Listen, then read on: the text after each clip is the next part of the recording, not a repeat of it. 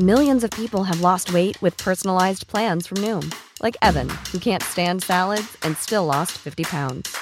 Salads, generally, for most people, are the easy button, right? For me, that wasn't an option. I never really was a salad guy. That's just not who I am. But Noom worked for me. Get your personalized plan today at Noom.com. Real Noom user compensated to provide their story. In four weeks, the typical Noom user can expect to lose one to two pounds per week. Individual results may vary. Isang paalaala, ang susunod na kabanata ay naglalaman ng mga salita at pahayag na maaari magdulot ng takot, pangamba at pagkabahala sa mga nakikinig, lalo na sa mas nakababatang gulang. Huwag magpatuloy kung kinakailangan. Ito ang mga kwentong bumuo ng ating nakaraan. Mga kwentong unang narinig sa mga liblib na lugar o sa mga pinakatagong bulong-bulungan. Dito ay pag-uusapan natin ang mga kwentong kababalaghan at misteryo na humalo sa kultura, kasaysayan at kamalayan nating mga Pilipino. Ang ating campsite ay isang safe space at bukas para sa lahat ng mga gustong makinig o kahit gusto mo lamang tumahimik at magpahinga. Ako si Earl, ang inyong pong campmaster.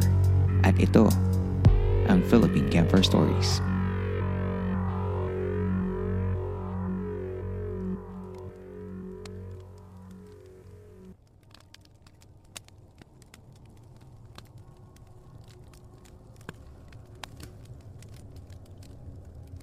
Kumusta kayong lahat?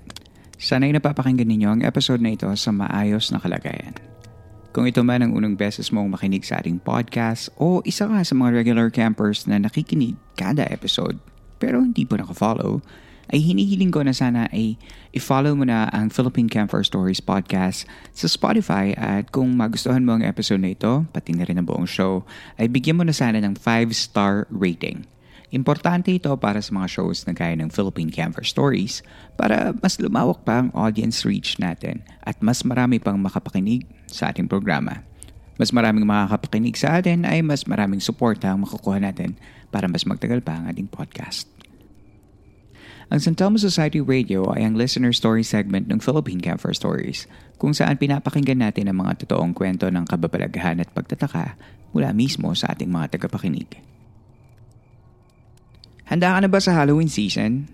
On October 30, 2020, the first five episodes of the podcast became available for streaming para sa inyong lahat. Naging mainit ang pagtanggap ng mga tagapakinig kahit na parang kinakapa pa lang ng team namin kung paano nga ba magiging bihis ng Philippine Camper Stories. Hanggang ngayon, it's still a work in progress. Pero ang isa sa mga paborito kong segments ng podcast na ito ay ang San Telmo Society. May kakaibang hatid kasi yung binibigyan niyo ako ng karapatang ikwento ang mga kwento ninyo. Gaya ng kwento ni Third na unang lumabas noong July 2021 sa narration ng kaibigan kong si Gideon ng Creepsalog Podcast. Today, allow me to share the Campmaster's version ng kwento ni Third. Pakinggan natin ang kanyang kwento. Hi Campmaster. Bata pa ako nung nangyari ang kwentong ito. Mga taong 2003, nung elementary pa lang ako. Sa Pampanga kami talaga nakatira. Pero sa hirap ng buhay, ay pinili ng parents ko na magbakasakaling makahanap ng pagkakakitaan at umuwi sa hometown ni Mama sa Leyte. Sinama nila kaming tatlong magkakapatid at doon kami nakatira sa isang libreng kwarto sa bahay ng tita niya. Si Lolo, yung asawa ng tita ni Mama, ang kasalukuyang kapitan ng barangay namin doon. Kaya ang pamilya nila ang talagang puntahan ng lahat ng mga gustong humingi ng tulong. Minsan tungkol sa pera, minsan nagpapatulong sa munisipyo. Pero dahil sa bandang Bisaya, matindi pa rin ang paniniwala ng mga tao sa masasamang elemento. Naging sila na rin ang takbuhan kapag nagkakaroon ng problema tungkol sa mga bagay na ganito. Hindi ko na maalala kung anong eksaktong buwan nangyari ito pero alam ko, bago magpasko. Nakatambay lang kami ng mga kapatid ko sa labas ng bahay. Nang nakita namin na biglang may tumigil na tricycle sa harap. Sa loob ng tricycle ay merong isang babae na grabe ang sigaw. Para bang yung sigaw ng sobrang nasasaktan kapag naaksidente. Mayroon siyang isang matandang babae na kasama. Siya yung unang bumaba ng tricycle at tinawag ang lolo ko. Tulungan niyo kami. Maawa kayo sa amin. Lumabas ang lolo at lola ko at dali-daling pinuntahan yung dalawang babae at kinausap sila. Si mama, narinig din yung sigaw at tinawag kaming magkakapatid at pinapasok sa loob ng bahay. Noong una, nakinig muna si mama sa kung anong pinag-uusapan ng matandang babae at ng lolo ko. Pero sa kalagitnaan, nakita ko na lumaki yung mata ni mama at mahahalata mo sa kanya ang takot. Naalala ko pang nanginginig ang boses niyang sinabi sa amin na pumasok muna kami sa loob ng bahay at tumambay doon sa kainan sa likod. At huwag daw munang aalis doon hanggat hindi niya sinasabi. Siyempre, sumunod naman kami. Hindi rin naman ako likas na pakailamero pero naalala kong may sinisigaw yung matandang babae habang umiiyak siya at sabi niya, Patulong, nag-ahanap kami ng albularyo. Kahit nakasara ang pinto ng bahay kung saan kami pinapunta ni Mama ay naririnig namin na binubuhat nila yung babae doon sa isang kwarto na katabi ng tinutuluyan namin. Guest room yon at sakto naman na walang natutulog doon. Dinig na dinig namin ang sigaw ng babae na para bang sakit na sakit siya sa kung ano man ang dinadaing niya. Naging payapa naman siya ng ilang mga oras. Sakto nung bandang hapunan noon kasi nakakain na kaming lahat. I think mga bandang alas 7 ng gabi, may narinig ulit kaming tricycle na pumarada sa harap at may biglang nagsabi na dumating na daw yung albularyo. Noong oras na yon ay pinapasok na kami ng mama at lola ko sa kwarto namin. Kahit ano man ang marinig nyo, huwag kayong sisigaw at huwag kayong iiyak. Huwag na huwag kayong magsasalita. Sabi ni Lola sa amin nila mama. Naalala ko nag-umpisa silang mag-usap tungkol sa itlog at kung gaano ang gulat ng mga tao at lakas ng dasal nila nang may isang nagsabing tumayo raw ng tuwid yung itlog. Sa paniniwala ng matanda, senyales daw yun na merong nambarang sa babaeng kanina pa sumisigaw. Nagpatuloy sila ng pagdadasal habang yung albalaryo ay may binibigkas na orasyon na tunog Latin. Nung panahon na yon, hindi naman maulan. Pero kung mapapansin nyo, pag umuulan, di ba palaging maingay yung mga palaka na minsan parang tunog baka na sa lakas ng kokak nila. Nasa kalagitnaan ng dasal ang albularyo nang biglang nag-ingay ang mga palaka. Sa sobrang lakas ng tunog, gusto na umiyak ng mga kapatid ko. Pero pinagbawalan sila ni mama at tinakpan ang bibig nila para hindi sila umatungal. Tandang-tanda ko pa noon kung gaano kaingay ang mga palaka na para bang sinasabayan ang orasyon ng albularyo at ang iyak ng babae na lalo pang lumakas. Walang ano-ano ay bigla kaming nagulat ni mama na may isang palaka na biglang tumalon at dumikit sa salamin ng bintana namin. Pagkatapos may isa pang palaka na lumundag. At isa pa, at isa pa hanggang sa dumami ang mga naglulundagang palaka na parang gustong pumasok sa loob ng bahay namin.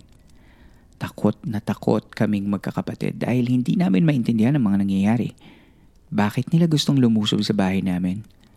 Pero ang pinaka nakakatakot ay nung nakita namin na lahat ng mga palaka ay mabilis na gumapang sa bintana na sing bilis ng galaw ng putiki. Sa isip ko noon, hindi na bago sa akin na makakita ng palakang naglalakad pero yung ganong kabilis na gumapang, doon ako kinilabutan. Parang may mali. Muntik na ako mapasigaw. Mabuti na lamang ay pinigilan ako ni mama.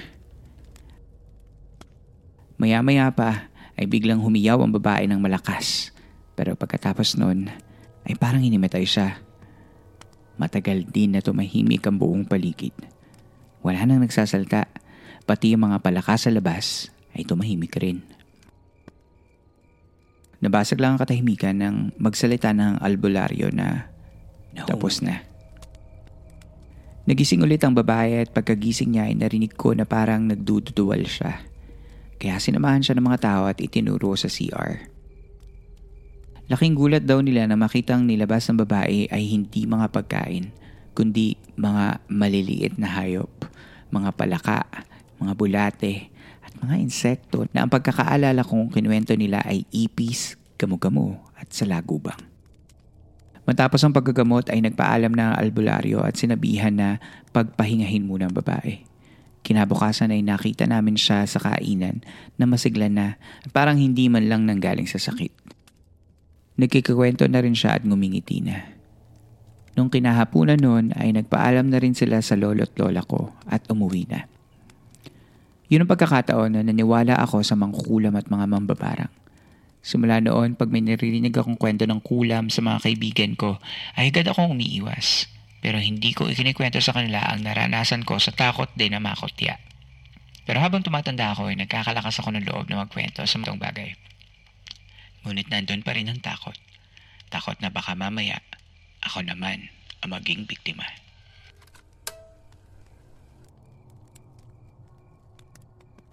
Si Third ay nakasaksi ng isang nakakahilakpot na pangyayari sa kanyang murang gulang. Bagamat wala tayong alam tungkol sa storya sa likod ng nangyari sa babaeng na barang, marapat lamang sigurong sabihin na may mga bagay na hindi natin maiintindihan gaya ng kwentong ito. Ang barang, para sa mga hindi nakakaalam, ay isang paraan ng itim na karunungan kung saan ang mababarang o ang taong nagsasagawa ng ritual ng barang ay sinasakta ng isang tao sa pamamagitan ng pagtatanim ng mga sinumpang maliliit na hayop at insekto upang ang taong ito ay manghina hanggang tuluyang mamatay. Upang malabanan ng barang ay kailangan makahanap ng malakas na albularyo o mananambal upang tapatan ang barang. Kailangan maibalik ng manggagamot ang sakit na dinaranas ng isinumpa upang mapilitan ang mambabarang na lisanin ng kanyang mga alagang kulisap ang katawan ng tao. Salamat muli kay Third para sa kwentong ito sa Sandama Society. Sa ating pagbabalik, isa pang kwento ang ating maririnig. That and more coming up next.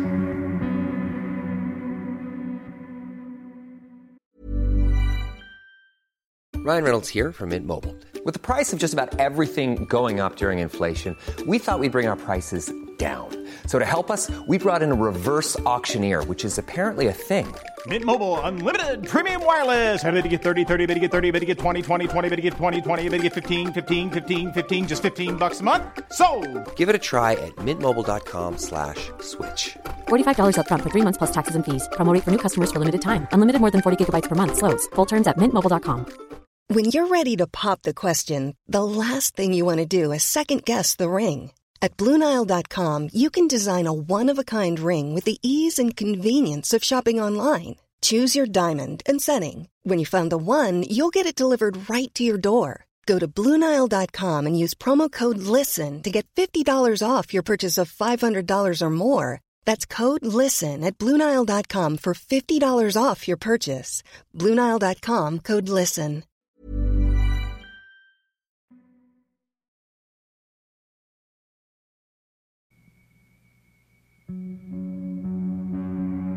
Sa pagbabalik ng San Telmo Society Radio ng Philippine Campfire Stories. Ang susunod na kwento naman ay galing kay Sai at ito ay ninarrate ni McCoy ng Gam Chat Podcast noong August 2021. Pakinggan natin ang kanyang kwento. Hi Campmaster, nagsimula akong makakita at makaramdam ng mga kung ano-ano nung ako'y bata pa. Nagsimula sa palagiang sleep paralysis, though sabi nila na parang sa lalaki lang yun. Sa nauna kong apartment, palagi akong may nakikitang tatlong bata sa may kitchen door ng kapitbahay namin. Na-curious ako kasi umaalis yung magulang pero yung tatlong bata ay andun pa din sa may pinto at tanging isang bata lang ang nagpapaalam sa kanyang magulang. Nang makausap ko ang isa pang kapitbahay namin doon, tsaka ko lang nalaman na totoo palang nakakakita ako ng hindi nakikita ng pangkaraniwan. Kasi sinabi niya na nag-iisa lang daw ang anak ng kapitbahay na yun. Kaya paano raw nangyari na naging apat ang nakikita kong bata? Di ko rin naman nalaman ang sagot kung sino ang mga batang yun hanggang sa nakalipat na ako ng ibang apartment. Nagrent kasi kami sa lumang apartment sa Caimito Street, Block 1, Santa Maria Village. Marami na akong narinig na kwento tungkol sa apartment na yun. Hindi rin nila mawari ngunit walang tumatagal na renter sa apartment na yun. Noong una, hindi ako naniniwala kasi ang perception ko noon is to see is to believe. Nakakatawa man isipin pero parang nabasa ng mga nasa bahay na yon yung iniisip ko na ito. Noong mga unang buwan pa lang, okay lang naman. Pero nung tumagal na kami, doon na nagsimula yung pa-welcome nila. Isang hapon, kauuwi ko lang galing school. Pagpasok ko ay ang dilim at ang bigat ng pakiramdam ng ambience ng buong bahay. Umakyat agad ako sa kwarto ko. Habang tahimik ako nagbabasa, ay narinig kong bumukas at bumagsak ang pintuan sa harapan ng bahay. Yung tunog na para bang may pumasok sa bahay niyo. So, naisip kong bumaba sa pag-aakalang dumating na yung mga kaibigan ko. Ngunit pagbaba ko, isang madilim at mabigat na ambience pa rin ang sumalubong sa akin. Walang katao-tao sa bahay. Sino yung nagbukas ng pinto? Sa takot ko ay napagdesisyonan ko na lang na bumalik sa kwarto ko pero saktong aakyat na ako nang biglang dumating ang mga kaibigan ko. Tinanong ko sila kung lumabas lang ba ulit sila. Pero para akong nanlamig nung sinabi nilang kararating lang nila galing school. Nung araw ding yon, lahat kami ay nasa sala ng bahay. Nagkwekwentuhan lang kami noon at nagpapalipas ng oras. Sakto naman na pumasok ang kaibigan ng pinsan ko sa sala nang biglang napahinto siya sa may hagdanan na parang na-frozen na siya.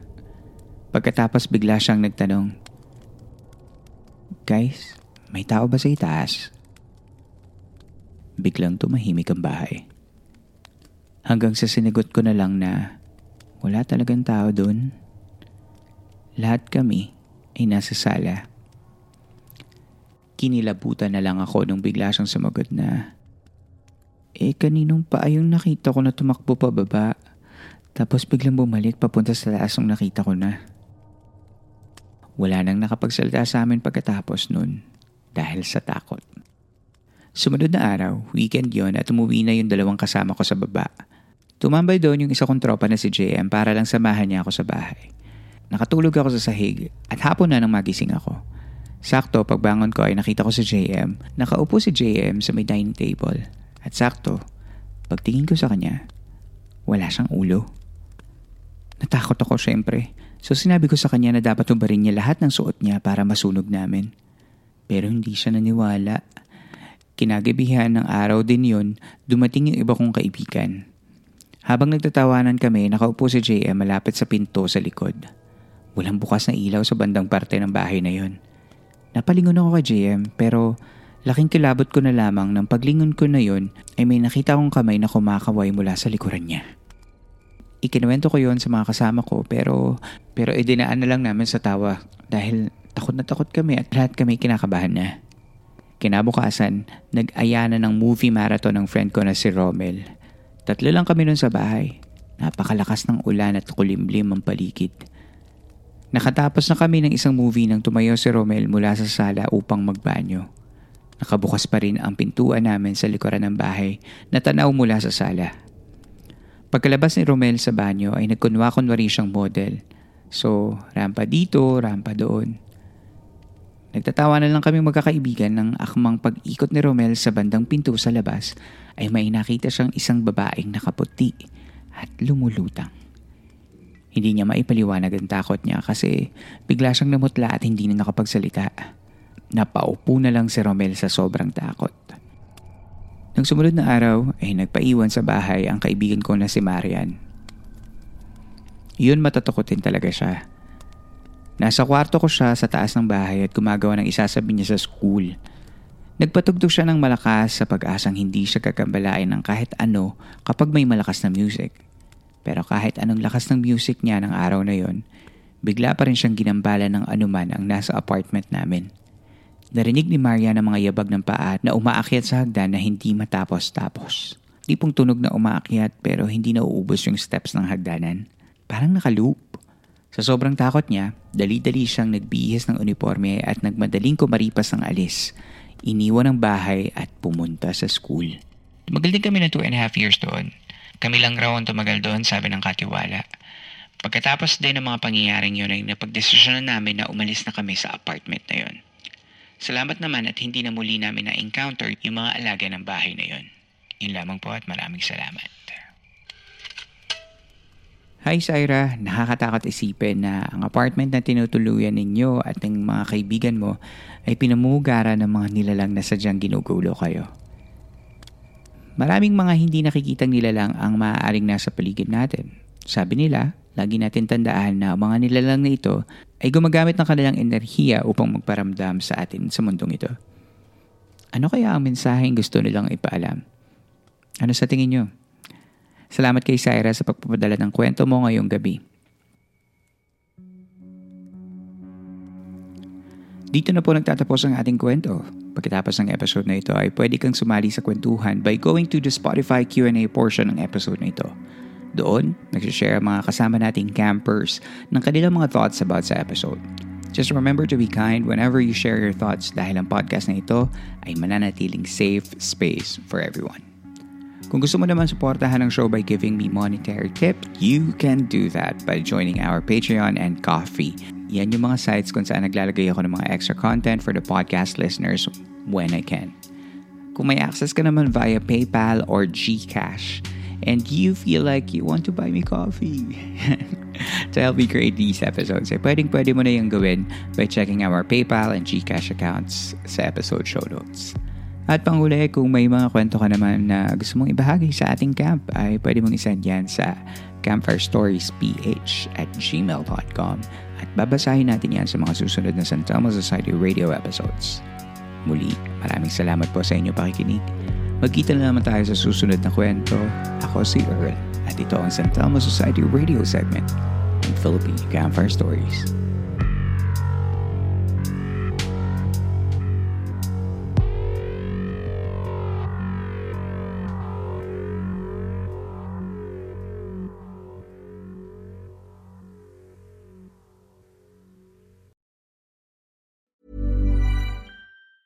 Planning for your next trip?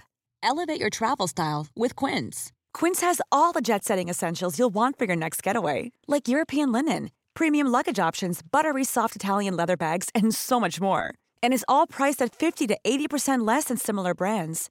Plus, Quince only works with factories that use safe and ethical manufacturing practices. Pack your bags with high-quality essentials you'll be wearing for vacations to come with Quince. Go to quince.com slash pack for free shipping and 365-day returns.